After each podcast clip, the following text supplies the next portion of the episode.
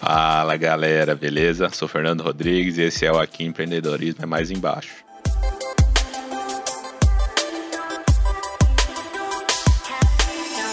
Fala galera, meu nome é Renan Silva e hoje a gente vai falar o porquê a mão de obra no Brasil deixa a desejar.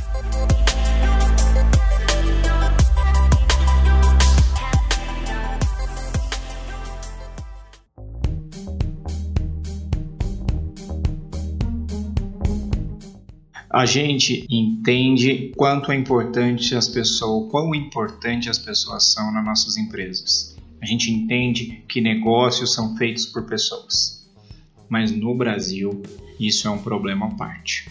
O custo da mão de obra já é um dos maiores entre 90 países pesquisados pela consultoria e é, rede internacional de contabilidade e consultoria UHI. Tá? Ao contratar um profissional de que custe aí seus 30 mil dólares ao ano, a empresa no Brasil paga em encargos e direitos trabalhistas aproximadamente 71% de impostos. Enquanto que no mundo, esse por percentual né, gira em torno de 20,5%. É uma mão de obra muito cara e que não produz como a gente imagina. Sempre tem que medir se a mão de obra é cara ou não pela produtividade que ela entrega, né? Só para a gente ter uma base aqui, que um brasileiro leva para produzir, o que ele produz né, em uma hora, um americano faz o mesmo serviço em 15 minutos. E tem países que é até mais alto esse índice. Né? A gente ter, então, o que a gente tem que sempre medir é quanto um colaborador gera de riqueza para sua empresa Aí o quanto ele gera de riqueza vai justificar o salário dele. E aí que está a importância da produtividade. Né? Se o cara não gera riqueza suficiente, não adianta nada a gente aumentar o salário mínimo que está hoje de mil reais para dez mil reais, se o cara não vai entregar dez mil reais pelo menos de riqueza para a empresa. Não vai ter empresa que contrate. O que vai acontecer é gerar desemprego em massa e todo um monte de empresa quebrando aí, porque a gente tem que sempre pensar nos índices do que cada colaborador, funcionário gera para a empresa. E aí que está esse problema. Aqui nesse exemplo que eu dei, um americano quatro vezes melhor, né, mais produtivo que um brasileiro. Aí, naturalmente, vai justificar ele ter um salário mais alto. Né? Eu não sei aqui de cabeça média de um, um americano ganha, em relação ao brasileiro, mas provavelmente só por esse dado aqui deve ser no mínimo quatro vezes mais. Né? Sei aqui, por exemplo, na Austrália um salário mínimo é oito vezes maior que o salário mínimo do Brasil.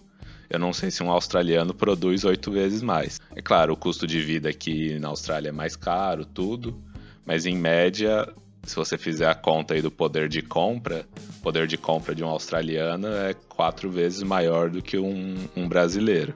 O que cai mais ou menos no que a gente fez aqui, né? nessa produtividade aqui de que um brasileiro leva uma hora para fazer uma coisa, um americano leva 15 minutos, né? Quatro vezes menos. Então a gente tem que sempre pensar nisso e mostrar o porquê que as coisas são difíceis, né? Porque a gente tem é claro, não é sempre culpa do colaborador, né? A gente tem problemas na educação, né? A grande parte do brasileiro não tem uma formação qualificada as empresas sofrem muito com infraestrutura, então às vezes mesmo se o, se o trabalhador é um cara bom, mas vamos dizer que ele tem que levar uma matéria-prima do norte para o sul, ele tem muita dificuldade porque a nossa infraestrutura ferroviária, por exemplo, é muito ruim né, em comparação com outros países produtores. Então são muitos detalhes, né? Bom deixar claro que a produtividade não engloba só a capacidade do trabalhador, mas sim todo um uma gama de coisas que o, o Brasil acaba dificultando mais ainda em relação aos outros países.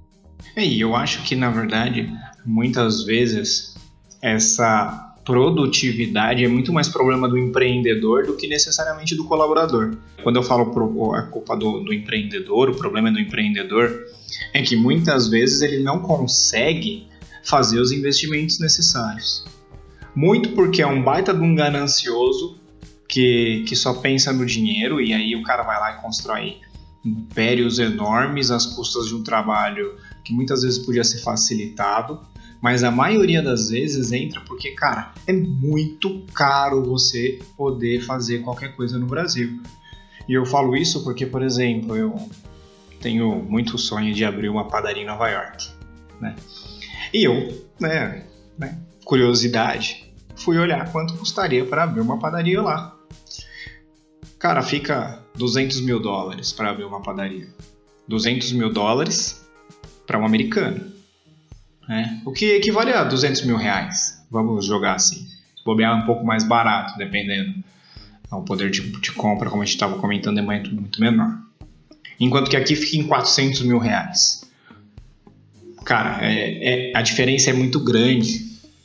É, enquanto para eles um, um, equipamento de ponta é muito mais fácil, muito a, a, o acesso a isso é muito melhor, né? a qualidade que você vai ter o, o custo do capital aqui no, no Brasil é, é, muito alto, né? A gente tem, você quer fazer um investimento aí de 400 mil reais, além de ser mais relativamente aos 200 mil dólares que você colocou aí em Nova York, se você tiver que pegar a ajuda financeira do banco, você ainda vai ter um custo absurdamente mais alto, né? Hoje está dando uma melhorada, mas ainda está muito longe do ideal né? para você poder financiar, para você poder girar o seu capital aí. Então, além de duas coisas que a gente já elencou, ainda tem esse problema do custo financeiro, né? Para pequenos empreendedores ali que estão querendo começar, às vezes ainda não juntou um investimento, então tem essa outra barreira de entrada aí. Exato. E, e aí, por exemplo, é, quando eu falo do, dos, dos investimentos, tem vezes que, que eu vi algumas, algumas empresas fazendo trabalhos iguais, mas de formas diferentes. Então, por exemplo, tem um empreiteiro que ele, para cavar um buraco, o cara usa dois caras para ficar cavando buraco. Enquanto que tem um outro que vai lá e contrata um trator. Ele não tem o trator, ele contratou um trator. Em cinco minutos, ele fez o que o outro, que aí mal treinado, não entende bosta nenhuma do negócio, não tá nem aí pro funcionário, não entende. Né?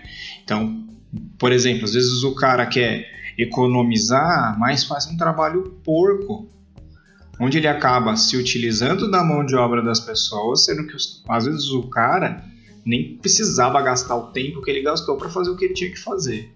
É, para mim, um exemplo muito, muito clássico do, do Brasil é quando o pessoal está cortando grama em beira de estrada. Sempre tem pelo menos uns oito caras ali para cortar um pedaço de grama. Dois ou três segurando uma rede dois ou três ali, o staff, né? Só garantindo ali o que o pessoal tá trabalhando. E outros dois realmente com a maquininha ali de última geração, cortando a grama. Enquanto você vê em outros lugares, é basicamente um, é um mini carro, um carrinho de golfe que já sai cortando a grama, precisa de uma pessoa.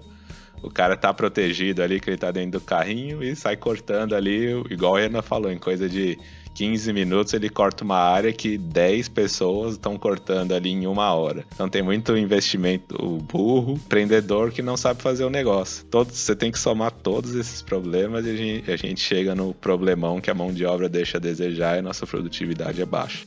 Exato, sabe? Então, então a gente tem que treinar os nossos empreendedores, facilitar a maneira de conseguir tecnologia, né? porque isso vai ser super importante, cara.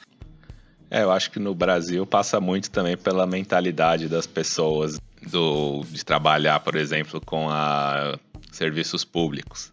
A pessoa ali quer, ah, eu vou passar num concurso público para ficar colocando carimbo em papel o ano inteiro. Se me pedirem para assinar alguma coisa, ou se me pedirem para grampear um papel, opa, tô fora. Não é comigo não, me contrataram só para carimbar. E a mesma coisa que você vê acontecendo nesses serviços aí, igual comentei do, da jardinagem nas ruas aí. O cara ele já tá acostumado, ele sempre foi, foi sempre foi assim no Brasil, né? As máquinas demoraram para chegar. O cara tá acostumado ali a ter cinco neguinhos para cortar uma árvore, cada um apoiando o outro, enquanto uma máquina poderia fazer com uma pessoa operando sozinho. Mas as pessoas também têm essa dificuldade de mudar a mentalidade, está muito enraizada na gente ali. A pessoa quer, acha que o Estado tem que cuidar dela, que ela tem que trabalhar o mínimo possível. Então, eu acho que também bate muito nisso os maus exemplos que a gente vê aí da baixa produtividade. Eu acho incrível aqui, por exemplo, um tempo que eu tô na Austrália, o, você vai num restaurante, às vezes no próprio Burger King, por exemplo, tem três pessoas no Burger King. No Brasil, acho que eu nunca vi menos que 10 trabalhando ao mesmo tempo. São três, eles ganham muito mais do que um ganha do Brasil, mas os três dão conta total. O cara tá no caixa, o cara tá fritando hambúrguer, o cara tá fechando o pacote, tá entregando a comida pro Uber Eats, ele tá fazendo tudo, porque é a produtividade, o cara tá ali a 100%, e ele sabe que ele tem que fazer tudo, ele tem que entregar. E a fila não para de rodar ali, não para de chegar gente, não pode deixar perder as pessoas na fila. Então o cara tá muito mais ligado, ele tem um outro tipo de preparação. Agora no Brasil você vê que o cara fala: ah, não, eu não sou dono disso aqui não, eu vou ficar aqui me matando pelo, pelo cara ali para ele contar o lucro. Eu não, eu tô ganhando meu dinheirinho aqui, vou fazer o que eu sem, sem me esforçar, não vou correr atrás. É lógico que a gente entende que o salário é baixo, o cara se esforça menos, mas também tá um pouco enraizado na nossa cultura, né? Do não, o capital é mal e o cara quer ganhar dinheiro me explorando aqui. Enquanto em outros lugares você vê que a pessoa tá trabalhando, não importa qual for o trabalho dela, limpeza, até um, um contador de alto nível, um advogado aí da elite corporativa. O cara tá ali, ele tá 100% trabalhando. E isso que precisa a gente mudar muito, mas passa pela educação desde o começo, né? É, por todos esses detalhes que a gente citou aqui já. Eu tenho, eu tenho uma teoria que, que eu acredito que o problema do Brasil é que o dinheiro não tem valor. É. Então, por exemplo, cara, salário mínimo 980 reais. Vamos combinar, né, velho? Chefe é uma bosta e eu sou chefe, eu sei que eu sou uma bosta. Chefe não, você é, você é um líder, é diferente. Não, tipo. Você entende, não, mesmo entendi, sendo um líder, é uma bosta, sabe? Ser mandado. é, é, é, tipo, é um saco, porque às vezes a gente tá irritado, às vezes as coisas não estão acontecendo da maneira que a gente queria, e lógico, às vezes as coisas saem do controle. Né? E a gente tem que entender isso muito bem. Né? Mesmo que, que eu tente liderar uma equipe, que eu, meu, de verdade, eu tento fazer isso da melhor maneira possível, existem momentos em que as coisas não saem da maneira como a gente queria e a gente pode acabar extravasando ou fazendo algo do tipo que não seria tão que não não, não seria um, o papel de uma pessoa tão legal. Mas voltando, o cara vai lá, tem que aguentar o chefe enchendo o saco, né? Tipo, dando bronca o dia inteiro, falando mal de você, é, criticando o seu trabalho. Você tá cheio de filho em casa, o cara que recebe 980 reais tem filhos, né? Tem uma mulher em casa que ele chega em casa ainda tem que ouvir dela e dos moleques ainda, que os moleques quer comer, não sei o que, quer coisa diferente, viu na televisão um negócio. E aí o cara trabalhou um mês tendo que escutar gente de todo lado enchendo o saco dele, os amigos de, de trabalho também, chato pra caramba, reclamando de tudo. E aí chega no final do mês o cara recebe 980 reais. Descontados todos os impostos, esse cara recebeu 800 reais. Esse cara vai pagar o aluguel, vai pagar as contas de casa, não vai sobrar nada, ele ainda vai sair no negativo não vai conseguir nem fechar a conta bancária dele, que ele teve que abrir no, no banco porque o, o, dono da empresa obrigou, porque o governo obriga você a ter uma conta no banco, porque a empresa é grande. E aí esse filho desse cara vai falar: "Ô pai, mas você trabalhou o mês inteiro, vamos sair para comer uma pizza". Ele não tem dinheiro, velho. Então, esse cara qual, qual, que é a, qual que é o ânimo que ele tem de ir no outro dia trabalhar? Qual que é a vontade desse cara de trabalhar? Nenhuma.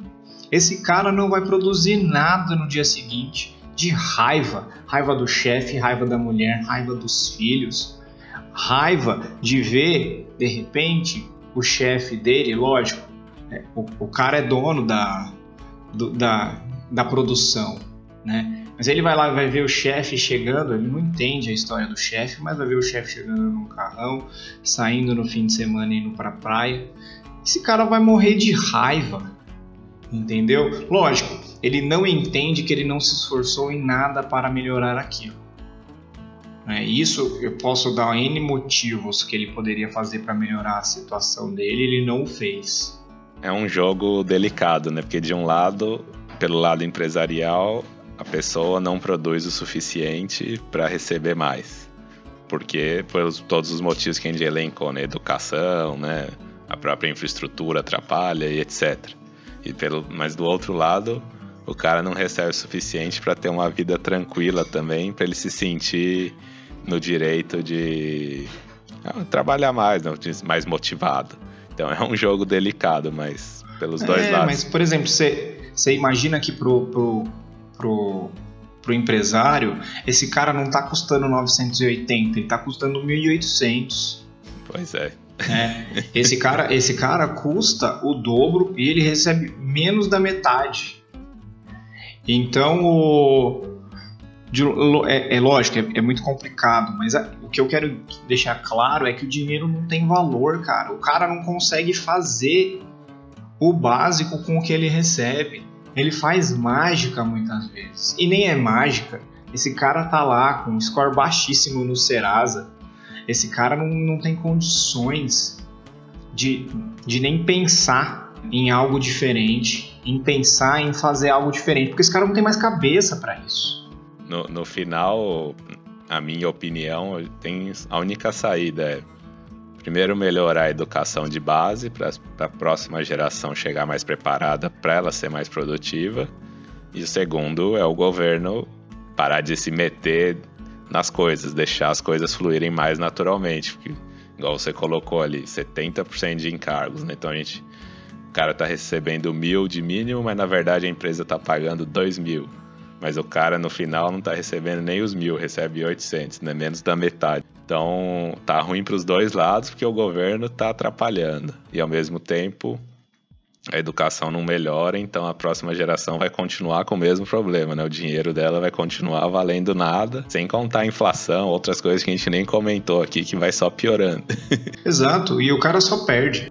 Então, para mim, a única saída é essa: ou começa um, em algum momento a educação de base completa tem que ser muito forte para uma próxima geração melhorar, que foi o que aconteceu na Coreia do Sul, em Taiwan, né, e está acontecendo agora em Indonésia outros lugares da Ásia. Eles tiveram que esperar toda uma geração para poder melhorar o país inteiro ou vai continuar sempre nesse jogo, né? O empresário achando que o cara não produz o suficiente, o cara achando que não merece trabalhar, se esforçar ao máximo porque ele não ganha o suficiente, e o governo ali sendo sócio dos dois ao mesmo tempo, né? Ganhando sua boquinha de todo mundo. Então, eu sou sempre a favor do Estado menor e as pessoas serem mais livres de tomarem suas próprias decisões com o seu dinheiro em mão. Mas é a minha opinião, né? Não sei, posso estar completamente errada. eu sou totalmente a favor da liberdade. Eu acho que as pessoas elas sabem muito bem o que elas querem fazer e como elas vão fazer. Chega de ter um governo que mete o bedelho em tudo que você vai fazer e quer levar dinheiro em tudo que você faz. Se você tem aí, e aí eu, eu acho que é, a educação ela é muito importante, mas eu acho que nesse momento a gente precisa fazer o dinheiro valer. Né? Então o cara ganha 980, não é o problema ganhar 980, cara. Desde que esses 980 paguem todas as necessidades desse cara e ainda sobe dinheiro para o lazer. Porque no final das contas o brasileiro quer mesmo é tomar uma cervejinha no sábado à noite. As pessoas elas querem se divertir, de preferência com os amigos, com pessoas que elas conhecem? Então meio que o, o o dia de, de folga bate, tem que bater. E aí a gente tem que ter um, um governo que cobra menos e entrega mais. O entrega mais é para de encher o saco. Né? Para de querer cobrar altos impostos, meter o bedelho e fazer com que a gente gaste horas e horas com burocracias inúteis. E depois ser melhor educação. Mas melhor educação de base né? Não ficar criando aí grandes faculdades que na verdade não estão nem entre as 10 melhores do mundo, né? não estão nem entre as 100 melhores do mundo. E, e deixa a galera aprender, dá um, o básico para esse pessoal e depois esse pessoal que busque outras coisas. Hoje o YouTube tá cheio de coisa legal, velho. Sabe? Hoje você consegue aprender qualquer coisa que eu aprendi na, que a gente aprendeu na faculdade no YouTube, cara, de forma muito mais didática, muito mais fácil. A leitura hoje está muito mais tranquila, tem coisa de graça demais na internet. Hoje todo mundo tem acesso às grandes mentes do país. Aí o único problema que fica é nós, por exemplo, felizmente tivemos uma boa educação e nós temos uma capacidade de interpretação de texto, uma capacidade matemática de entender números, que é o que a maioria do brasileiro ainda, mesmo sendo alfabetizado, concluindo a escola, não sabe interpretar um texto, não sabe raciocinar uma conta, e isso dificulta para eles até para aprender na internet. Então não tem jeito. Concordo com você, não vai, não adianta ter universidades estaduais, federais, gratuitas, se as pessoas que vão entrar nelas somos nós quem estudamos em alguma escola melhor no antes, né? Então tem que inverter a lógica. A escola básica tem que ser gratuita, porque primeiro, ninguém vai ter esse gasto, já é, você já está valorizando o dinheiro do cara né? Você tem a saúde, a educação e a segurança gratuita. A pessoa passa a se preocupar só com as coisas dela ali, alimentação, transporte. Diminui esse gasto e você prepara a geração para ela ser muito melhor depois, porque ela vai ter a capacidade de, com a internet hoje, aprender tudo que ela quiser e ela vai poder produzir muito melhor. Ela vai começar a justificar receber um salário maior, as empresas vão poder pagar mais, porque aquela pessoa vai pro poder produzir mais, a gente vai diminuir esse gap aí que a gente comentou no começo de que o brasileiro leva uma hora, um americano leva em 15. Então a gente é tudo é um ciclo, vai demorar, todos nós temos esperanças, ela nunca morre, mas é um assunto que dá pano para manga e dá pra gente ficar aqui um tempão. Dá, dá para trabalhar bastante esse assunto. Mas eu acho que, que a gente, o que a gente tem que entender, a gente mostrou aqui um problema e deu uma solução, e aí tá em educação, cara. A educação é, é, é base de tudo. Falta, falta esse pessoal começar a ver mais sobre história, porque os caras cometem os mesmos erros toda vez, querendo cada vez mais ter o comando no comando das pessoas, e isso não faz o menor sentido. Em nenhum lugar do mundo isso deu certo. Né? Você querer mandar na maneira como as pessoas vão fazer ou vão pensar. E se você não dá uma educação primária, cara, esquece, você não vai ter um cara bom entrando no mercado de trabalho. Ele ainda vai pensar que o chefe é uma bosta, que é um cara que, que só quer sugar o trabalho dele. Nossa, eu tenho uma raiva de quem pensa assim, cara. Abre uma empresa então. Vai lá, vai vender pipoca sabe? Vai vender compra compra sapato lá em Franca, ótima qualidade, vai vender na rua então, já que o cara tá tá pegando o seu, tá querendo se usurpar do seu trabalho. Ninguém quer correr o risco inicial do empresário, mas todo mundo quer dividir o lucro. É, teve uma vez, essa para terminar, eu, eu parei de abrir os domingos, eu abri os domingos, parei de abrir, e aí as meninas ficaram muito, muito chateadas porque elas não iam mais ganhar os 100% do domingo, né? Padaria não é obrigado a dar 100%, mas eu dava porque eu achava muito, uh, muito legal dar o 100% porque elas mereciam. Pô, trabalhar de domingo é foda. E aí, quando eu parei, elas ficaram chateadas. Eu falei: não, mas não fica assim. Vocês podem abrir a padaria aos domingos e aí eu dou o lucro para vocês. Ah, não, não quero não. Imagina se não dá lucro.